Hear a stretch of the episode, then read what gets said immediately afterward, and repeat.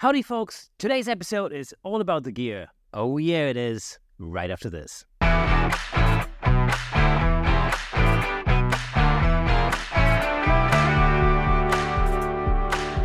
Welcome to Camera Shake, where we bring you the insider scoop on all things photography and videography, giving you a unique opportunity to stay ahead of the curve. We've spent literally hundreds of hours interviewing some of the most renowned photographers of our time giving you access to knowledge and expertise that's not available anywhere else. As always, I'm your host, Kirsten Lutz, and if you enjoy this content, consider lending your support on buymeacoffee.com forward slash camerashake to help us create more exciting episodes for you. Your support really does make a difference. But without further ado, let's dive right into today's Gear Fest. If you don't know that, I've just come back from one of the most stunning places on the planet, the Lofoten Islands. You must have been living under a rock. But for those of you who are new here, here's a super quick roundup of what's been happening over the past few weeks. I went out to the Lofoten Islands, 200 kilometers north of the Arctic Circle, to teach one of the most breathtaking photography workshops around, with Dave Williams, the foremost expert on the Northern Lights. Together, we taught how to photograph the Northern Lights, the breathtaking landscapes of Arctic Norway, portrait photography with our Viking models who accompanied us for the entire trip, and we even went on a wildlife safari to shoot sea eagles out in the fjords of the Arctic Ocean.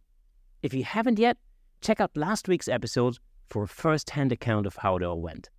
But today, I want to talk about gear the gear we used to create incredible imagery and the equipment that allowed the participants um, to turn this workshop into a once in a lifetime experience.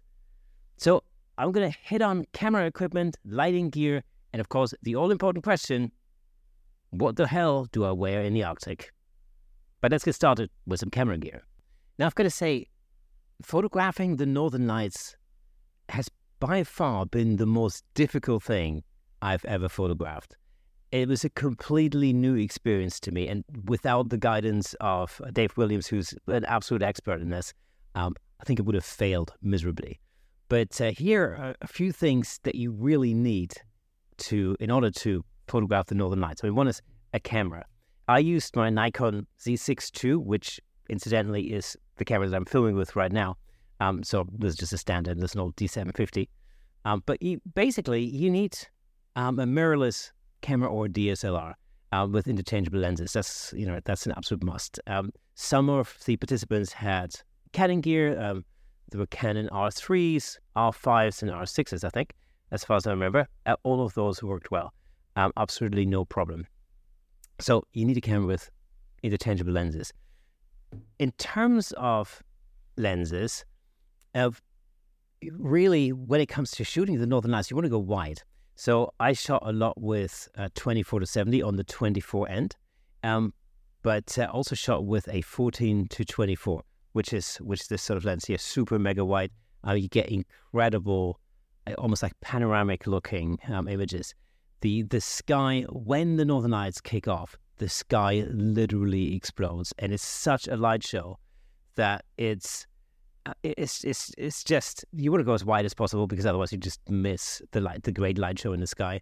Um, what's really incredible is how far these or how fast these things move. Um, that was the thing that really i think struck me uh, the most. Uh, by the time you're you set up your camera and you know you manage to focus in the in the dark very difficult. Um, in, I mean, I say dark, pitch black would be the way to describe it. Um, literally, you know there's a mountain there, um, but it's all pitch black, so you don't really have anything to focus on.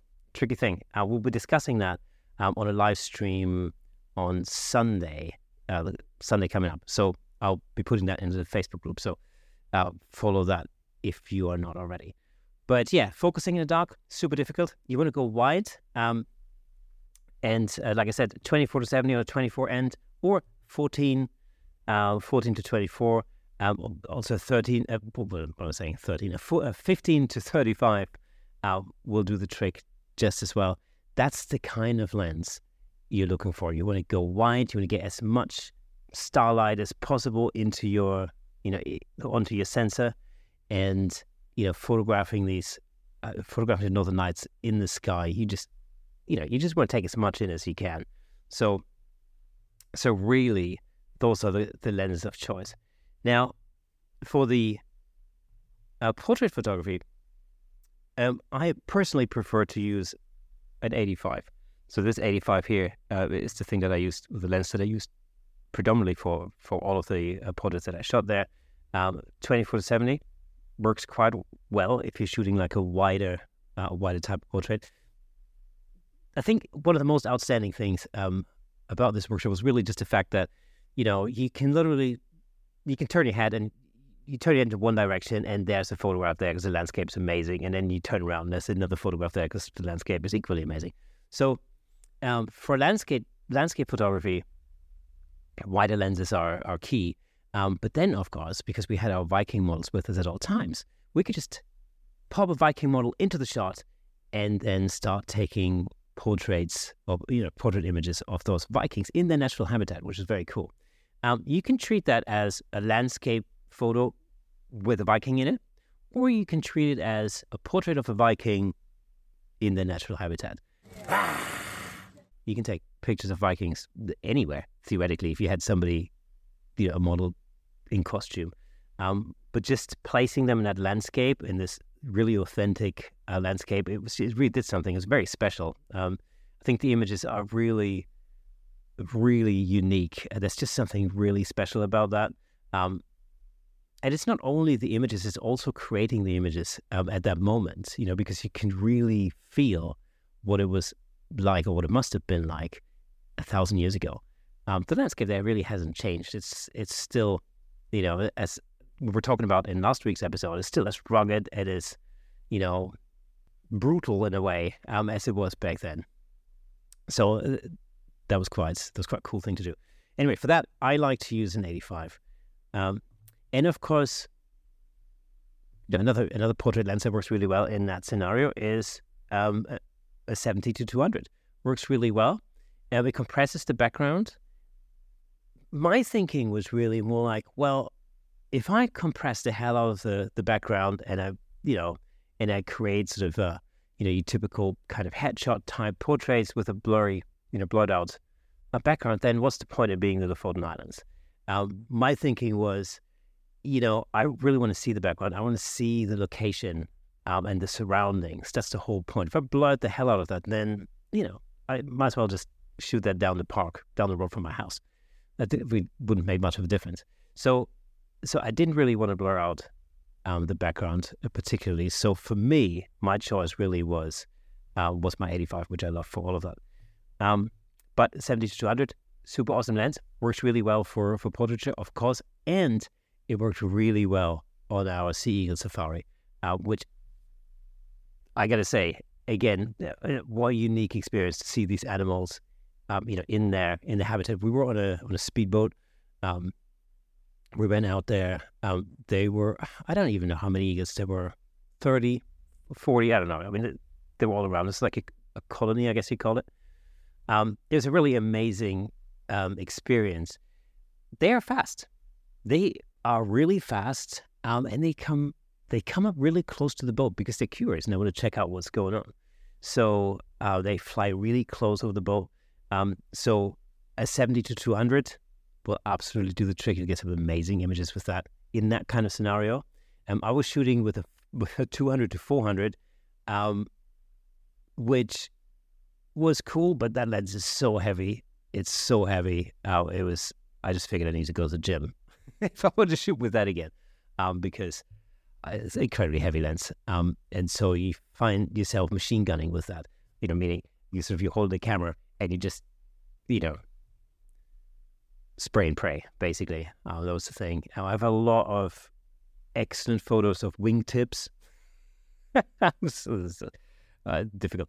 I have a newfound respect for wildlife photographers. That has to be said. Um, I've really realized how difficult it actually is to create um, amazing images. Uh, the advantage, the advantage was that we didn't have to look for the eagles; they were just everywhere, and um, it was again, it was a, a completely unique experience. I've never seen anything like it. Uh, I never really realized how huge these birds are. Um, they can have a like a wingspan of about two meters, which is about six foot. I'm sorry, six foot something. Um, it really, you know, these birds are much bigger. And when they come up to the boat and they come, they fly in, they swoop in really close because they really want to see what's happening on that boat, whether it's a threat or not. or I think they're pretty interested in the fish that we fed them. I don't know. Um, but they swoop in really close, and you know you can see everything. You can see their claws. You know, um, you can see their beaks. You can see their little faces. Uh, I never knew they had eyebrows. Since when have eagles eyebrows? I mean, that's that was new to me. Um, but that's how close they came. It was it was a phenomenal, phenomenal experience. Um, if I do that again, uh, would I choose a 70 to 200? Uh, yeah, probably, probably because it's it's lighter. You know, it's it's lighter. or would I go to the gym before? I know, maybe.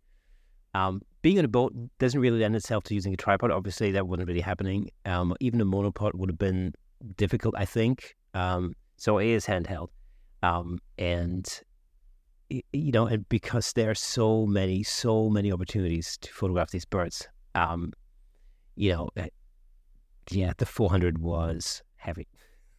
Too heavy for me. I don't know. I'm a lightweight. Um, anyway, so these were the three lenses. Oh, and it, and it, of course, and it, the 24 to 70, which is on my camera at the moment, filming me right now. Um, that's my bread and butter lens. Um, I use it for lots of other stuff. Um, I used it for, like I said, for lots of uh, portraits, especially when uh, there was more of a landscape in the in the photo. So uh, I love that lens. That's my I call it the moneymaker lens. It's just the lens that's on my camera most of the time uh, when I'm not shooting portraits, of course. But um, yeah, those are the lenses. Uh, what else do you need? Lens cloth, microfiber cloth. Definitely. there was so much. I mean, uh, it was crazy. The landscape there is just crazy. So, uh, you know, if you're doing anything like that, remember to to pack microfiber cloth. Super, super important. Um, that's also because the weather there is, you know, it's changeable. Um, we were there uh, at the back end of September, and snow hadn't fallen yet, except for on the mountain peaks in the far distance. So we could see snow was coming in. It was only going to be a matter of days, possibly weeks. And know that as I'm recording this now, at the beginning of October, um, I've already heard that it's already been snowing out there. So, you know, so the landscape at that time is, is actually is interesting because it's you know, granite rock, it's Arctic tundra, um, you know, and, and you don't really have snow. In January, it's going to be snow, snow, snow, and snow. So uh, there's another uh, opportunity coming up at the end of January. Um, if you want to learn more about that, you know, head over to idavewilliams.com forward slash forward slash forward slash training. I'll put the the the uh, the web address down here somewhere on the screen. So, uh, but that's going to be that's going to be Arctic winter. So high time for Northern Lights, of course. Um, incredible. When it gets cold there, the cold air swoops in, and that means that the the skies are going to be crystal clear. Um, it's a phenomenal opportunity to see the uh, the aurora borealis or the Northern Lights. Um, but it is going to be cold, and we're going to be talking about what to wear uh, in in just a minute. But I just want to go through a few more bits and bobs that we used um, every every day. Every day we were we were on this workshop. Hey, let me just jump in real quick to tell you about the amazing sponsor of this episode, Platypod. Platypod offers innovative camera support systems designed to unleash your creativity. With their stable, versatile, and portable solutions, you can capture stunning shots like never before. And I'm not just saying that. As the host of the Camera Shake podcast, I can personally vouch for Platypod's incredible products. They've become an integral part of the show. In fact, I'm surrounded by various Platypod products holding up lights, cameras, microphones, and so on. It's really helped to transform the way I make the show and the way I shoot at home in the studio and on location. But don't just take my word for it. Explore Platypod's website at www.platypod.com to discover their range of products, including the Platypod Extreme, Platypod tripod heads, and the brand new handle, of course. Make sure to follow Platypod on Instagram and Facebook at Platypod Tripods for exclusive updates, tips, and giveaways. By choosing Platypod, you're not only investing in your photography, but you're also supporting the Camera Shake Photography Podcast. Thanks again to Platypod, our amazing sponsor. Platypod, where innovation never sleeps. We were shooting landscapes and we were shooting northern lights, of course. Um, that was one thing, but we were also shooting portraits um, of our Viking models. And we were using a lot of artificial light for that as well because we really wanted to make them pop. Um, and, um, and we also because we did a, uh, a lighting masterclass as well, so we we taught um, on location lighting as part of the as part of the workshop. Um, and so I chose to take a number of different lights uh, that really made that job really super easy. So the the main light um, that I used for this whole thing was a couple of these AD200 Pros. So these are Godox um, AD200 Pros. They are phenomenal lights. They're, I mean, as I found out, um, they are super rugged. Um, they're amazing. They really did a great job, and they have some real advantages over you know speed lights or, or other strobes. And first of all, they are fairly small. I mean, they're literally not much bigger than uh, than a standard speed light. Um, so you know, in that respect, not much difference. The main difference is is that if you imagine your regular speed light probably has a power output of about 60 to 100 watts, give or take, depending on what it is. Um, this one has 200 watts. So it's two to three times as powerful as a standard speed light. So that immediately uh, gives you a massive advantage, especially when you're shooting on location uh, outdoors. You know, uh, are you going to overpower the sun on a on a bright and, and sunny Florida day, summer's day? Probably not. Um, but but this one, um, you know, normally this will absolutely do. Um, so we've used a couple of those. Um, we used gels with those, and we did all sorts of different uh, interesting things. Uh, we used them to front light, we used them to backlight.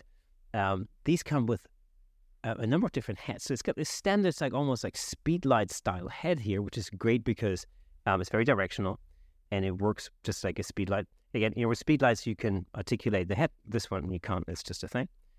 Um, but um, it also comes with this um, additional uh, bare bulb head, and that's a great advantage the second you start using modifiers, so if you're using um, a softbox, a strip box, anything like that, then having a bare bulb that that basically distributes the light or emits the light a little bit more evenly, that's a great advantage. If you imagine, um, imagine a standard octabox, for example, uh, which we used a lot um, for on on this trip. Um, if you use the the standard speedlight head, which I can never pronounce what that's pronounced. Fresnel head, Fresnel, Fresnel, Fresnel, Fresnel. I don't know. Anyhow, is that called the speedlight head?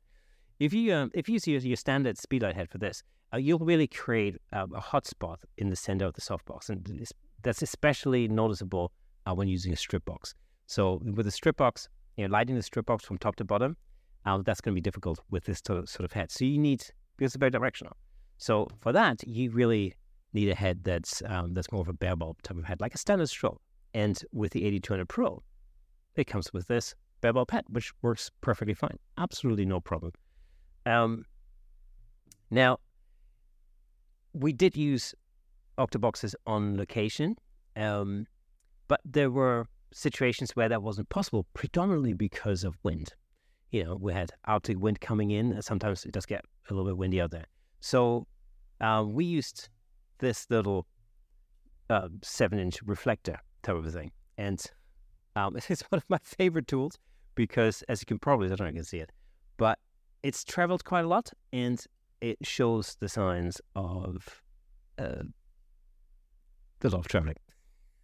it's, you know, uh, it's dented and it's, you know, it's a little bit, yeah, it needs, it needs bending, I think. Uh, I need to sort it out. But you know, it's it's character, and that works super well because it has a just a standard Bowens mount, and uh, what you can easily do is you can use these these little clamp things. So what happens is you can take one of these AD200s and just pop that in here. Now, now the AD200 basically has a Bowens mount, and you can simply attach any light modifier that has a Bowens mount to this. Perfect. Um, so, you know, we used uh, we use this little reflector a lot. Um, sometimes we use it with the bare bulb. Sometimes we use it with the prisoner head. but um, that worked really well. I'm also very rugged. You know, we're in very rugged terrain out there, and so the equipment, you know, needed to well, it needed to be rugged basically. So the AD200 Pro, I'm really super impressed. I only just started shooting with those, and man, uh, what a piece of equipment! 100% um, recommend that. Um, but you don't necessarily have to use this adapter. You can just simply use this, um, this little uh, geared head, uh, which you can screw into the bottom of, of the AD200 Pro, and then you can put that on any light stand um, or boom arm um, and so on. So you don't necessarily have to use it with uh, with this reflector. You can just use it straight up with one, with one of these. Now, talking about boom arms. Now, I took a number of different things with me. I took a boom arm with me, um, and I took some lighting stands with me. Uh, the boom arm that I that I thought would work well didn't actually work very well because it wasn't really geared up um, to taking the, the weight of the light and a modifier. And so and I kept slipping, wasn't really, didn't really work terribly well. But what did work well was uh, we just basically attached our lights to a Manfrotto light stand. Uh, one very similar to this one here, although it was a slightly a slightly bigger version of this. But that's just a standard Manfrotto light stand. Um, it worked really well. It extends out really quite far. Um, and again, the, the, bigger version of that extends out even further. Um, super, super solid. Um, the light on there, it just it sits on the on the top of the stand, super tight. Um, and that was much more comfortable to use that as a boom rather than an extra boom arm. The reason being was um, because it doubles as a, as a light stand. You could just simply there, let's put that. you could just simply put your light down. You know, open up the bottom of the stand, set it down. It'd be totally safe. Um, and then if you need to use it as a boom arm again, you just pick up the stand, and use it as a boom arm. It worked. It worked perfectly. So that's one lesson I've learned, um, and that's definitely something I'm going to do in the future, rather than using an actual boom arm. Which you know, once you're done with that, you're going to have to put this down some, somewhere, and it means you're going to have to put the light on on the ground, or you know, so and not quite as practical. So I found that using a using one of these Manfrotto um, lighting stands that actually worked superbly. Now, um, what else lighting wise? Well, um, sometimes you just need that little bit more power. And uh, there are two ways you can go about that. Uh, the AD200 Pro actually, so Godox make this twin head uh, that you can plug two AD200s into, and that gives you 400 watts of power. So it basically just doubles the power. So it's effectively the same as an AD400. Fantastic.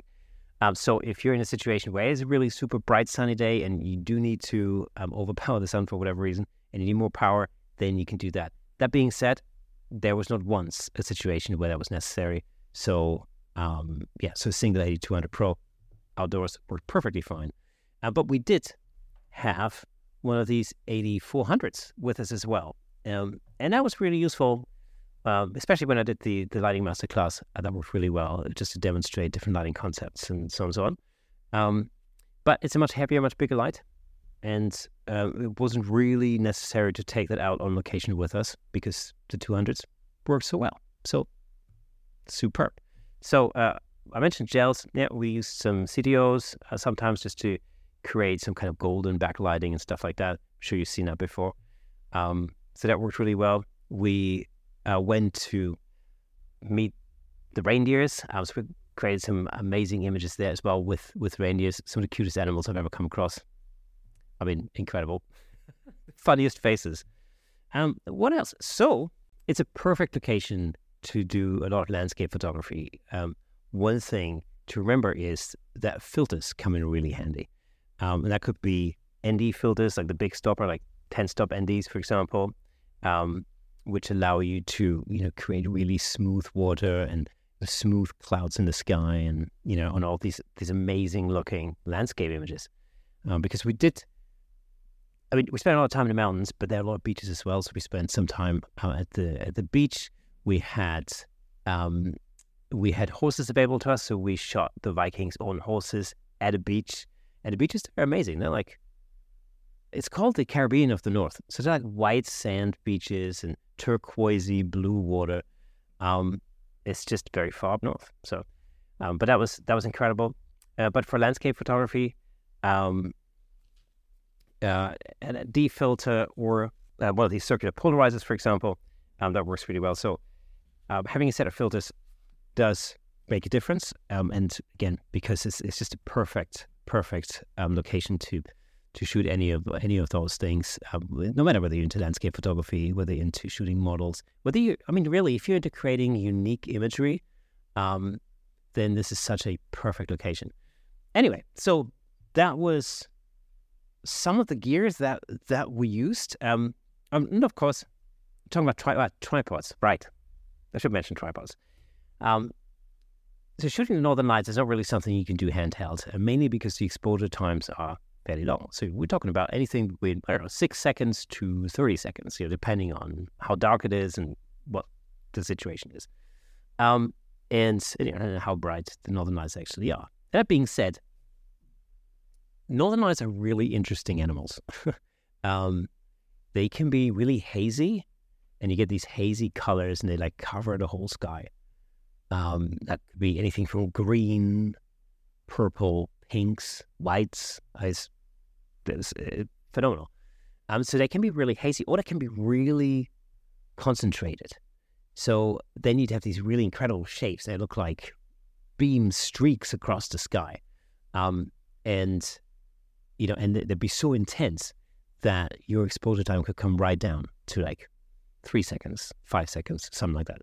Um, but in order to shoot at those exposure times, of course, you do need a tripod. Um, so, you know, I took I took a little um, Manfrotto travel tripod with me, um, but it works. You know, obviously, whatever tripod you have will work really well. But that's that's definitely a must. So tripod's important, and of course, anything that allows you to set your camera down in all sorts of different circumstances, depending on what kind of foreground motif you have, or you know what the situation is, and dare I say of course, all of our um, you know Platypod products worked fantastically well. I mean, the the, the Platypod Extreme, which incidentally is holding up my microphone at the moment.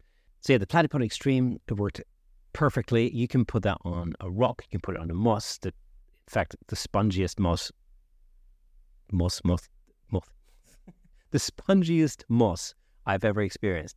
I mean, literally, your whole foot sinks into the stuff. I mean, that's to be, you know, my mattress doesn't do that. It was incredible.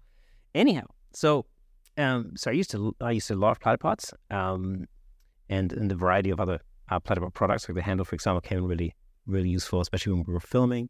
Um, but yeah, that is, in a nutshell, basically the gear um, that we used to shoot. And of course, that was the, the gear that all of the participants of the workshop had access to all of the time. So, you know, um, if somebody wanted to do a, you know, a portrait um, shot of a Viking, I'd be there lighting it, you know, um, booming the booming the light in. You know, uh, somebody else would be doing landscapes. Um, we, I remember this one time when we just we drove past a location, and I said, "Okay, guys, let's just stop here and see what that's like." we, we walked out and there was a photo everywhere. I mean, we spent a good couple of hours just at this one location. No matter where you looked, there was a sea, uh, the mountains in the background, uh, the rocks. I mean, it was just the sky was phenomenal. So it was really easy to create phenomenal, unique uh, photography there. Uh, again, my mind is still completely blown. Um, and you know, if you're if that's what you want to do, I highly recommend you check out um, the the workshop uh, in Islands in January. There'll be a lot of snow. It'll be cold. It'll be slightly different landscape wise. Obviously, it'll be a snowy landscape. How it'll be just equally as phenomenal. Um, but talking about snow, talking about cold, yeah, let's talk about that for a second. Yeah, what do you wear in a place like that? I'll tell you what you wear in a place like that. You layer up. Yeah, 100%. Layers, layers, and layers. Um, you know, it's it is the Arctic after all, and it although we were there in you know in late September, it did get cold at night. It did get really quite cold at night. When you're out shooting for hours, yeah, just get a little bit frosty. So long johns, you know, layer up, um, you know, various layers of um, what do they call them? Like mid layers, all the rest of it, fleeces, and of course a really warm coat and headgear. That's absolutely necessary. Um, the other thing that I didn't really realize beforehand, but which came in really handy was the little headlights. So I had one of these one of these little headlights, just because uh, if you ever try to operate your camera in the pitch black dark, then you know how difficult that is. And for those of us who don't have camera bodies with, you know, light up buttons on the back, you can see how that's difficult. Um, and with those exposure times, you really need to keep the light down to a minimum. So once you set your camera, all the lights come off, and then it's happy shooting after that. But uh, yeah, it was dark, and it was cold. Um, and of course, in January, it's going to be even colder. So um, if you are interested in joining that workshop um, in January, then know make sure you've got you know gloves, um, you know uh, appropriate shoe uh, shoes or footwear uh, is super important, and of course you know um, really thick winter jacket, hat, that sort of thing. Um, that's that's going to get you through those cold winter nights um, out in the Arctic. But yeah, it's a look. what can I say? Anyhow, it was fun. Now, um, I think that's pretty much it as far as the equipment is concerned. If you got any questions, um, then you know please put them down uh, in the you know, in the comments. Okay, folks, that's all for today. But before we go, let me just recommend another episode that I think you like. Check out episode 172, a discussion with all of the participants of our Lofoten workshop, with some great insights into what the experience was like. I'm sure you'll love it. If you enjoy our content, consider supporting us on buymeacoffee.com to help us continue creating and bring you more exciting episodes. It really does mean the world to us. And for those of you who are listening to the audio version of this podcast, did you know that there's a fully fledged video version over on YouTube with plenty of examples of our guest photography in full Technicolor? All you have to do is go over to YouTube, search for Camera Shake Podcast, and you'll be able to watch all past episodes on there. And if you're on YouTube already, well, get in touch and leave a comment. And remember to hit the like button, ring that bell, and share with your friends. You can help us reach a greater audience all over the world. Once again, thank you for listening and watching, and I'll see you next Thursday.